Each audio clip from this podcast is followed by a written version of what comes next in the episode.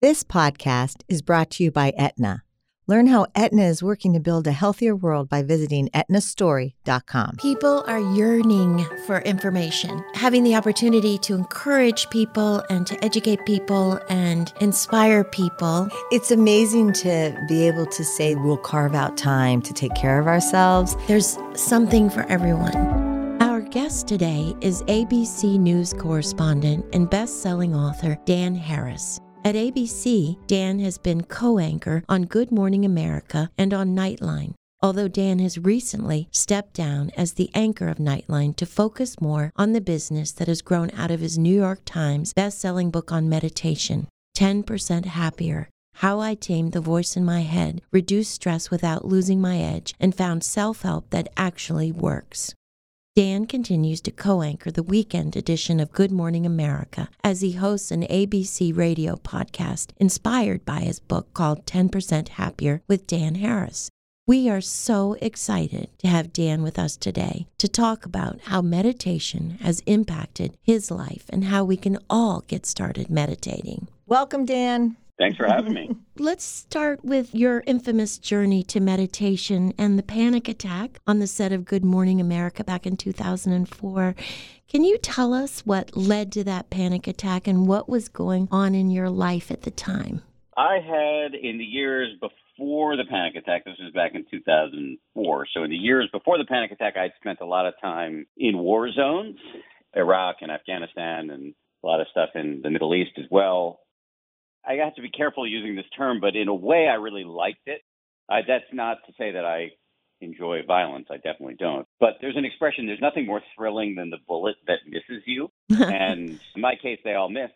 Wasn't true for a lot of my friends, but mm. nonetheless, I got really hooked on that experience. So I did that for a couple of years, and I came home in the summer of 2003 after I think six months in Iraq, and I got depressed I didn't know I was depressed though. And then I did something extremely dumb, which is I started to self medicate with recreational drugs, including cocaine. Then one day I was on the air in June of 2004 and I just basically lost the ability to speak. I couldn't breathe. My lungs seized up, my mouth dried up, my palms were sweating. I really just lost it.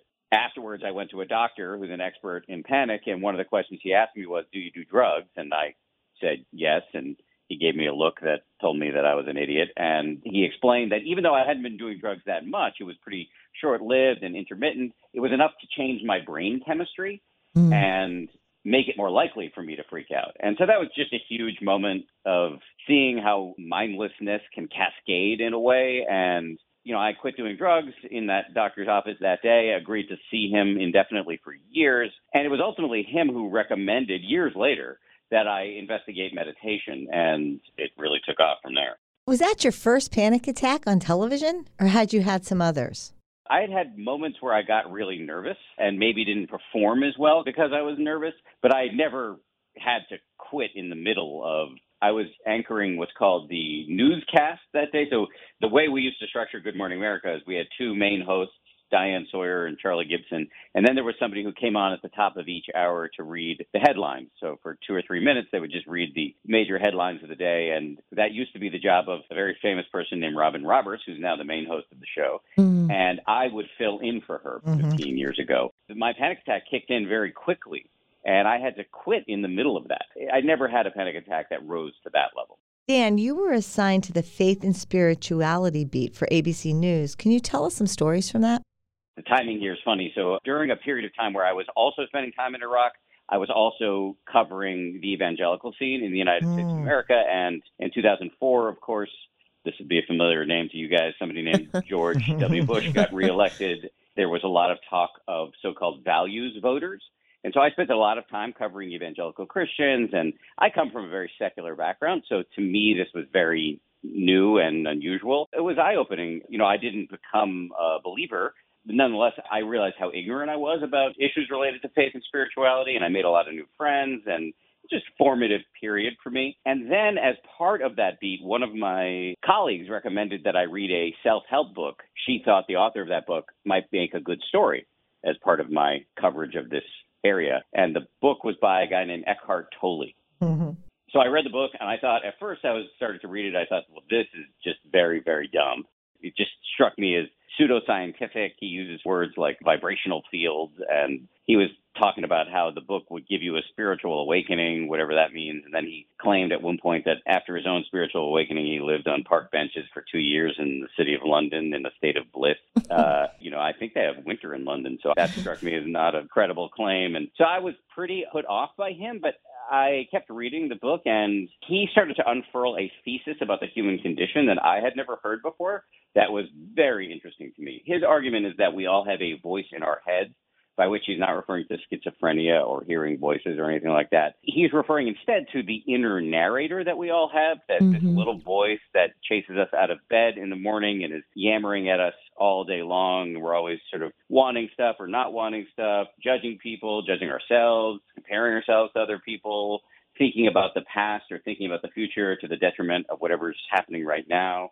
I have a friend who uh, he also wrote a book about meditation. He jokes that when he thinks about the voice in his head, he feels like he's been hijacked by the most boring person alive who just says the same junk over and over. Most of it negative, all of it self-referential. And Tolle's argument is when you're unaware of this nonstop conversation that you're having with yourself, it owns you. And this is why you find yourself with your hand in the fridge when you're not hungry, or you're checking your email in the middle of a conversation with another Homo sapien, or you're losing your temper when it doesn't make any sense. I was just really struck by this thesis for two reasons. One, it just struck me as intuitively true. And two, it really explained my panic attack because the voice in my head is why I went off to war zones without thinking about the consequences. Then I came home, got depressed, was insufficiently self aware to even know it, and then it all blew up in my face. I went to go interview Eckhart Tolle to the delight of my producer. I found him to be incredibly frustrating. And, you know, the problem is that he's, as a friend of mine has described him, he's correct, but not useful. In other words, he's correct and incisive in his description of the human condition, but he doesn't give you any advice about what to do about it. and it was around that time, as I was kind of trying to figure out what to do about this voice in the head thing, that a few people, including my shrink and also my wife, recommended meditation. What was your initial experience of meditation like? It's awful. The worst. First of all, I had to get past some misconceptions. You know, I'm a pretty skeptical guy. I'm not a traditional meditator type. This is the first time in my life I've ever been ahead of a trend. This is like 2008, 2009. Meditation hadn't yet become cool. And there were very few aspirational figures for me to look at and think, okay, maybe this is something for me. So I just thought it was for people who lived in yurts and were really into, you know, Cat Stevens. And there were a couple of things that started to change my mind. One is that I started to see all of the scientific research. It's exploded even since then, but at that point it was very strongly indicating that a little bit of meditation every day could lower your blood pressure, boost your immune system, lower the release of stress hormones, and literally rewire key parts of your brain. Mm-hmm. So that was very interesting. And then I learned that, you know, there's a kind of meditation called mindfulness meditation that's secular, very simple, and doesn't have any religious lingo or metaphysical claims associated with it. So that was interesting to me as well. And then finally, just learning that you didn't have to join a group or believe in anything or sit in a funny position. You don't have to cross your legs. You can just sit in a chair. And I just got familiar with the practice. And finally, I just took the leap and did it for five minutes one day. And like I said, it's awful in that it's you really you really see how crazy you are because mm-hmm. the instructions are very simple just to sit try to focus on the feeling of your breath coming in and going out and then when you get distracted, you start again. But what they don't warn you is that you're going to get distracted so many times and you're going to have this full frontal collision with the voice in your head that is very embarrassing and frustrating. So the first time I did it, I remember thinking, well, I'm really bad at this, but I can see right away how useful this would be. This was not some hippie pastime. That in fact, the seeing of your own inner wildness and distractibility and self centeredness is the antidote to this kind of malevolent puppeteer of our ego that is yanking us around all the time. The antidote is simply seeing it clearly so that it doesn't own you. Mm-hmm. That was very clear to me from my first experience. And then you just gradually started with five minutes and just sort of consciously tried to go a little longer each time. Is that how it worked? I don't think I got north of 10 minutes for a year over the course of my first year, I did five minutes and it gradually got to 10 minutes. And I don't think I was doing much more than that. And then I decided to go on a meditation retreat. But I don't want anybody to think that if you're interested in meditation, you've got to go on a meditation retreat. I was writing a book. I decided I was going to write a book about this, and I needed some stuff to write about, so I decided to go on a meditation retreat.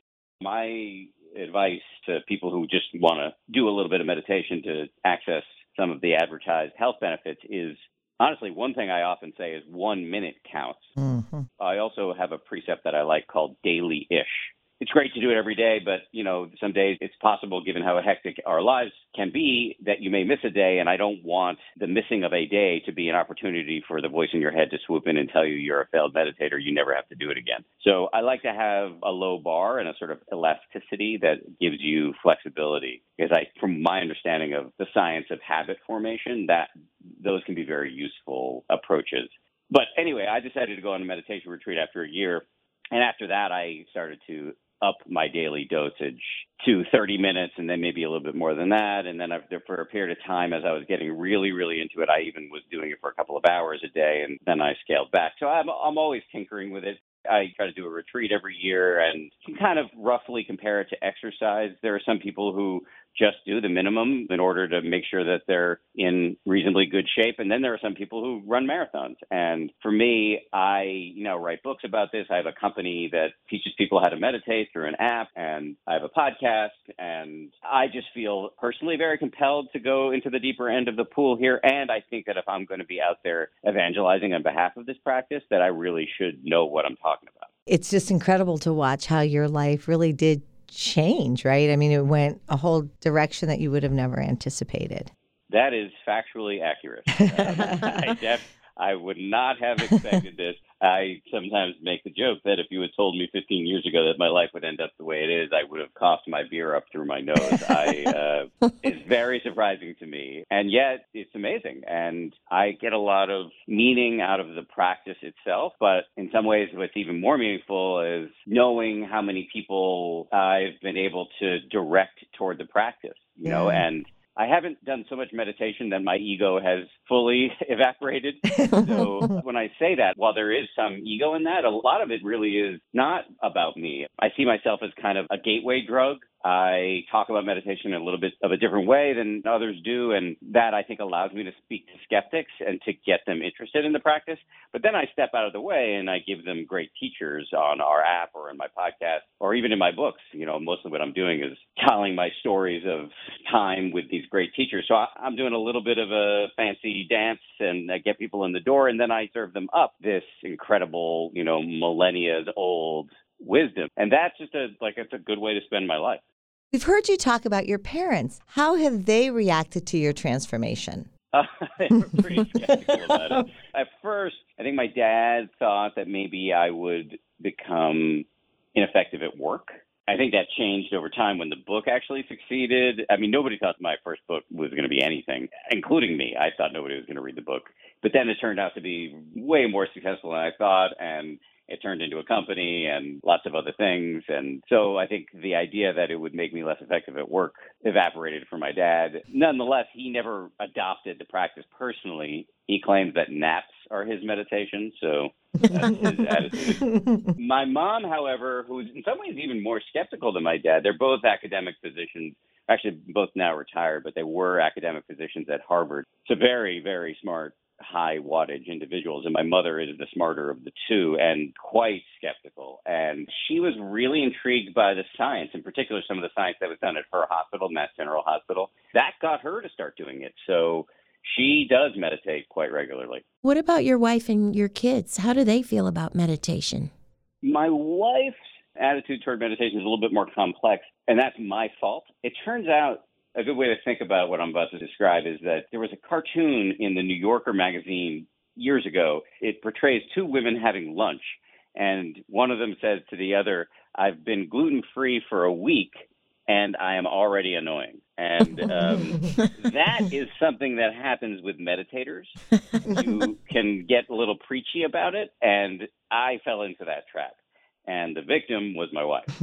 And right. so my rule now is I don't talk about meditation unless somebody asks me to. So you asked me to come on the podcast, I'll, I'll talk way too much about meditation because it's my favorite subject. But in my experience, people don't like it when you talk to them in an unsolicited way about meditation. I think it often comes across as you telling them they're broken. And I really went down that rabbit hole with my wife. And so as a consequence, she did not meditate for many years.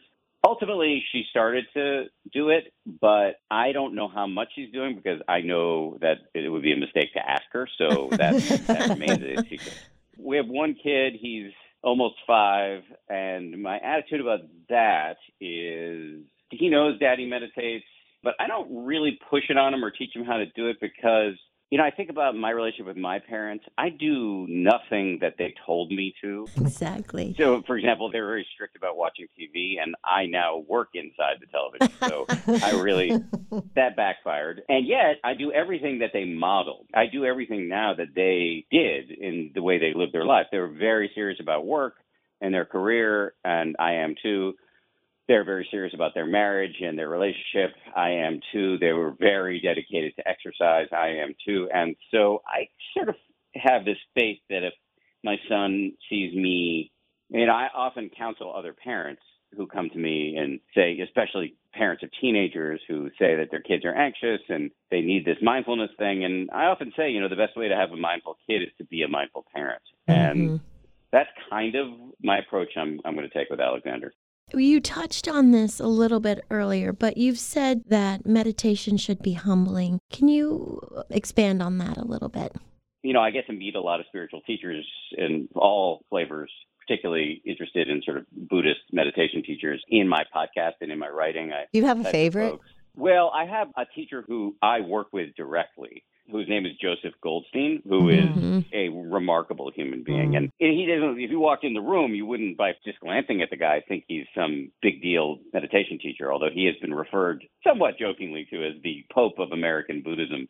He is a huge figure in American Buddhism, but he's just like a 75 year old Jewish guy who wears khakis and button down shirts and is constantly making jokes and you know, he could be my dad or one of my uncles. He's not like a robe wearing self righteous character. He's pretty mellow and doesn't take himself too seriously. And that actually gets to what I was going to drive at, which is for me, one sign of a really advanced practitioner is that they don't take themselves too seriously. That I think is a natural outgrowth of the kind of humility that should be one of the fruits of meditation because if you sit down and look at your mind, you're going to see awful things. I'll quote the great Zen master Thich Nhat Hanh, who said, Anybody who sits and looks in a sustained way at his or her own mind will see Hitler mm-hmm. because it's all in there. The human condition is the human condition. We, as Walt Whitman said, contain multitudes in my experience, the people who have spent decades doing this work really don't take themselves that seriously because, first of all, they're not that sure there's much of a self at all, that mm-hmm. the idea of a solid self actually is an illusion. And they become this kind of, to quote the great spiritual teacher Ram Dass, you become a connoisseur of your neuroses. They don't go away. It's all still in there, but your relationship to it is much lighter and you don't take it so seriously. You don't take it so personally. You don't act out every neurotic compulsion that flits through the, you know, your mind. You entitled your book 10% Happier. That title is just so, I don't know, perfect. Can you describe why and how you came up with that? It's so funny because now I often hear from people who think it was a good title, um, but at the time, nobody liked it. My publisher tried to get me literally tried to negotiate me up to 20 or 30 percent happier, uh, which was a tough conversation. And we spent a lot of time, you know, looking at alternative titles, but I really always liked this title. It was a very lucky sort of moment where I was talking to one of my colleagues a woman named Chris Sebastian, who's an old friend and mentor of mine at ABC News. And I had just come back from my first meditation retreat. And as discussed, this was before meditation had kind of gone mainstream. Chris was quite skeptical of my new pastime and she was quizzing me about it one day at work. She was saying, you know, what is going on with you in this meditation thing? You know, not in an approving way. And she's like, why are you doing this? And I said out of nowhere, I, you know, because it makes me like 10% happier. Mm-hmm. and I noticed that she had this look on her face because she had been looking at me with something approaching scorn. And all of a sudden, after I said 10% happier, she looked at me with mild interest. And I thought, okay, that's my shtick. So it's an attainable goal for people. That's exactly right. I'm now working on a new book and I have to figure out the name and I'm really struggling. I feel like 10% happier may be the best I could ever do. So now that you've been meditating and you meditate maybe up to an hour a day, are you still holding steady at 10% happier yourself or are you a greater percent happier? You know, now that I'm stuck with math for the rest of my life and I hate math, my semi joking response is that, like any good investment, the 10% compounds annually. So I don't know what figure I would give you, but I do think that I'm way more than 10% happier relative to where I was the first time I meditated. How do you think that meditation has changed you in the way that you present yourself as you go through life? I think what might be worth clarifying here is like, what do we mean when we say happier? Yeah. Because there's so many misconceptions about what happiness is. Mm-hmm. Even in the linguistic roots of the word, hap, that is H A P, the same root of the word haphazard or hapless. It literally means luck. The idea is like it's something embedded in our language is the idea that this is happiness is something that happens to you. You win the lottery, the cute boy in your class likes you, whatever. There are a couple of things that I find really radical and empowering about meditation. One is what the science around meditation is screaming out at us is that happiness is in fact a skill, Mhm. something you can train just the way you can train your bicep in the gym. So that is a huge headline, and I think really the animating insight of my whole side hustle as a meditation evangelist, because the notion that the mind is trainable, I jokingly refer to myself as an evangelist, but evangelicals are preaching the gospel. Gospel means good news. The good news, in my case, is that you are not stuck with your level of happiness, your level of calm, your level of distractibility, your level of compassion. These are all skills that are susceptible to training. And at the end of the day, we all want everything we want narrows down to mental states.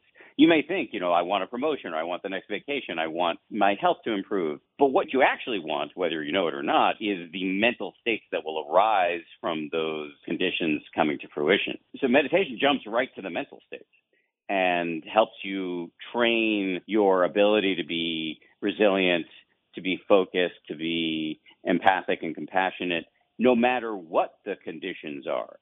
And the fact of the matter is, we think we can control the conditions of the world around us, but we really can't. We live in a universe that's characterized by entropy and impermanence. So I think the kind of happiness that meditation engenders is a much more rugged happiness that is a sort of contentment in the face of a world where we have some control, but not as much as we think. That seems very powerful. You mentioned that you were meditating before it was cool. What do you attribute to the rise of meditation? There are at least two factors.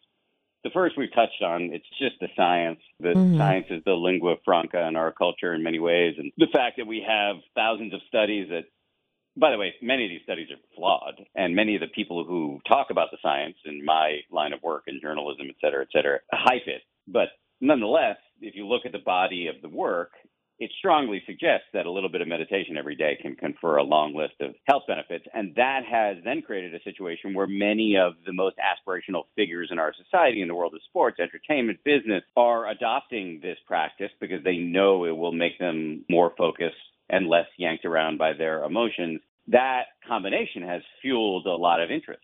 The other factor is the one you name, which is that we, in part as a consequence of our tech drenched era are now more fractured, more frazzled, more isolated, more anxious, more depressed than we've ever been.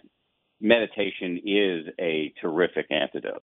It seems like technology is making us addicts. Like we can't stop checking our phones for the latest news and getting our hits of dopamine every time we check our email and social media feeds. What are your thoughts on that and about the impact technology is actually having on us? How does it play with mindfulness? That's all true, what you just said, in my opinion, and from what I can tell from the evidence. Isn't it ironic then that there's this, been this renaissance of, Right. not renaissance, this birth, renaissance would be a rebirth, this birth of this proliferation of meditation apps for your phone. I have one. Uh, right, which is awesome, happier, by so. the way. We love your app. Mm-hmm. oh, thank you. You're welcome. I'm not anti-technology, and I think the phone can be a wonderful tool. The problem, one, is that the people designing many of the apps on the phone, and particularly around social media, and some of the people designing the phones themselves are tapping into our Achilles heels, psychologically, many Achilles heels like our need to be loved, our love of dopamine hits and mm-hmm. distraction. Mm-hmm. So they're really exploiting some of our psychological shortcomings. So that part of technology I don't love, but the ability to FaceTime with my child when I'm on the road, I love that. I mean, there are parts of social media I like keeping up on my friends' kids. So there are parts of the technology that are amazing. And I think there's a whole conversation that should be had around regulation of the tech giants. I'm not going to weigh in either way, right. but I, I do think on the user side, we can all do better in terms of our relationship, mindfulness, this self awareness can help you regulate. Can you use the self awareness that comes as a consequence of meditation to notice that you've been on Twitter for the last 45 minutes and your stomach is aching and you're pissed off or whatever? So I do think meditation is a great tool in terms of regulating your use of technology. Mm-hmm. And I think these meditation apps, and there are many of them that are excellent, are a good way to co opt this mm-hmm. now ubiquitous device and turn it into an engine for training your mind.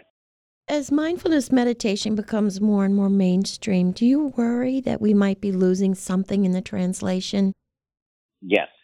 I mean, generally speaking, I'm strongly, strongly, strongly pro the mainstreaming. There are some purists, particularly in the Buddhist world, who refer to the last 10 years of popularization as McMindfulness. And I think they have very legitimate critiques. I also believe that more mindfulness is better than less mindfulness, and that it's okay that people we don't agree with, people who traditional Buddhists may not like, like members of the military or corporate titans, it's okay that they're doing meditation, even if we disagree with them.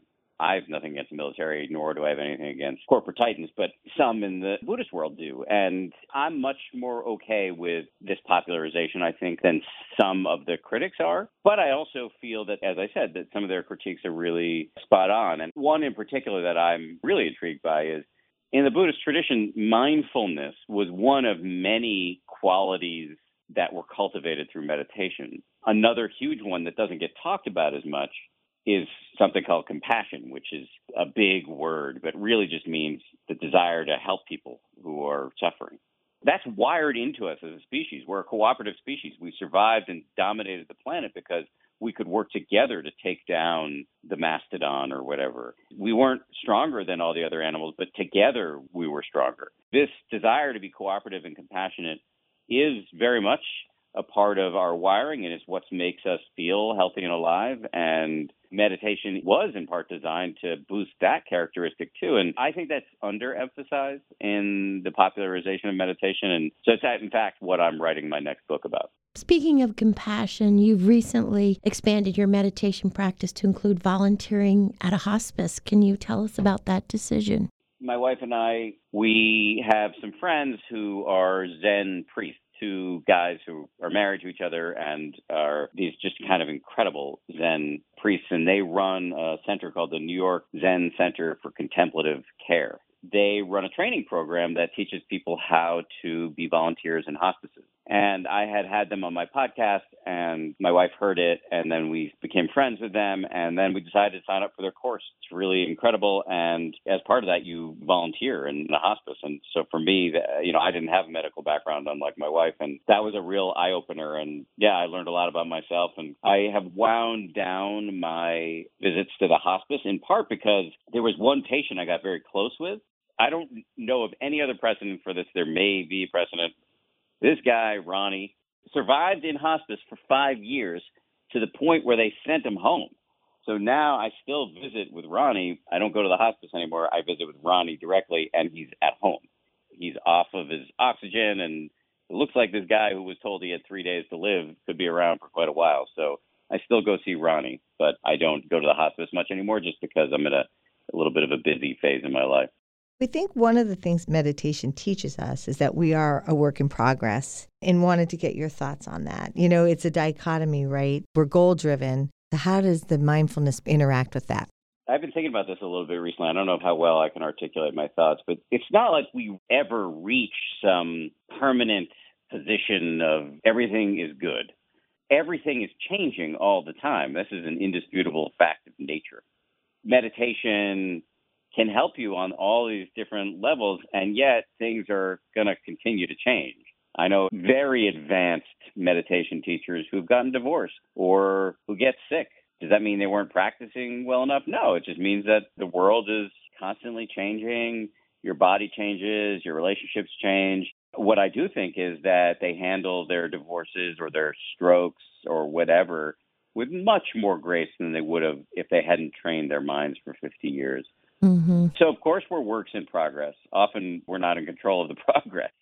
I don't think that is really fundamentally a contradiction with setting goals. I still set goals. I want our company to grow. I want our product to continue to get better. I want to finish my next book and have it be as good as I can make it. And yet I recognize that, you know, death is unavoidable and aging and illness are pretty much unavoidable and that everybody in my life is susceptible to these things and I think both can happen at the same time.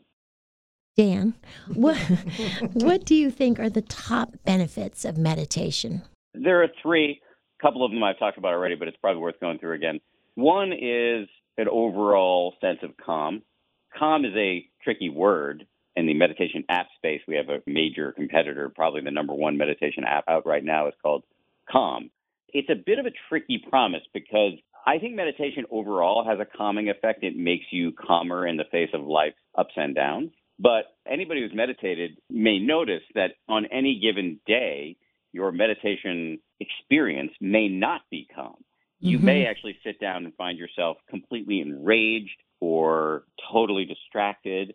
And that's actually not a problem in terms of your meditation practice. In fact, it can be a good thing because to sit for a couple of minutes and see your capacity for anger or sadness or fear or distractibility, instead of trying to wish it away and tell yourself a failure because you should be in this bulletproof bubble of bliss, to in fact get more curious and interested in and intimate with all of these emotions to which we're all susceptible is a training and not drowning in these emotions that are going to come up for you from time to time. Mm-hmm. So to mm-hmm. see it from a mindful standpoint on the cushion in meditation is what allows you to not be so overwhelmed by it and yanked around by it in your life. So if you sit and you meditate and you're noticing a lot of anger is coming up and you investigate it mindfully, well, how does it feel in your body? What kind of thoughts are you thinking? Well, then when you're ambushed by anger in the middle of a conversation with your spouse, you're less likely to say the thing that's going to ruin the next 72 hours of your life.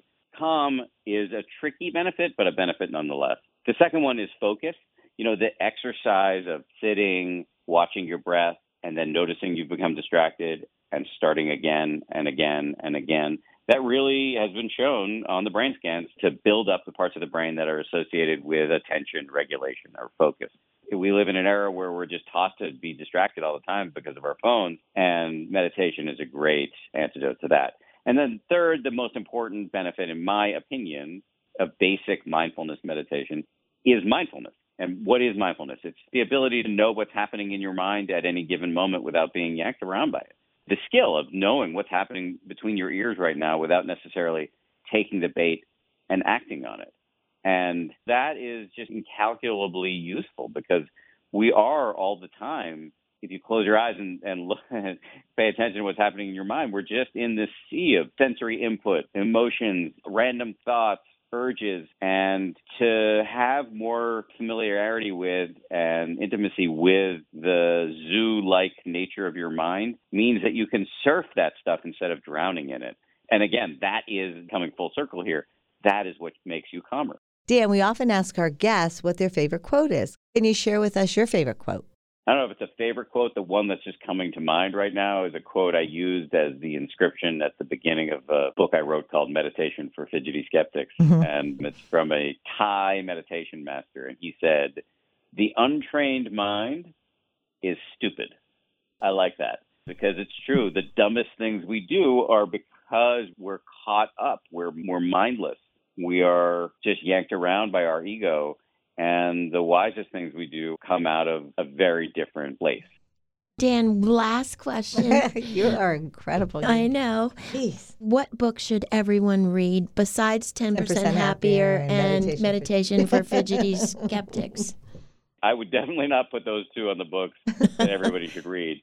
If you've gotten this far in the podcast, you kind of know my shtick. So there are a couple of books that I really like for skeptics as an introduction to Buddhist meditation. One is called Buddhism Without Beliefs. So it's a really aimed at skeptics and folks who either are agnostic slash atheist or who have their own religious beliefs and don't want to like get sucked into somebody else's religion. It's by Stephen Batchelor, B A T C H E L O R. It's a very slim volume and really readable. The other book that I really like is called Why Buddhism is True, also written by a sort of non believer science writer by the name of Robert Wright, W R I G H T. He is incredibly smart. He's also very funny. And to see a mind like his engage with this 2,600 year old tradition is quite a thing to behold. Those are two great books to sort of get you into this whole world. Dan, we thank you for being on Health No. And for all your work that you do to make mindfulness and meditation so accessible to people. And the way you talk about that you're the gateway to it, it's such a gift to all of us. So thank you. I love talking about this stuff. This was an easy one to do. I'm sitting on the living room floor. my cat Toby's on my lap, drooling on me. Uh, not- I don't know how I got a cat. This is the most dog-like cat in the world. He, not only does he drool, but he drinks out of the toilet. So not a very smart cat. That's great. Well, thank you so much. My pleasure. Thanks for having me on. Thank you for joining us on Health Gig. We loved having you with us. We hope you'll tune in again next week. In the meantime, be sure to like and subscribe to this podcast and follow us on healthgigpod.com. I'm Trisha. And I'm Doro. Be well.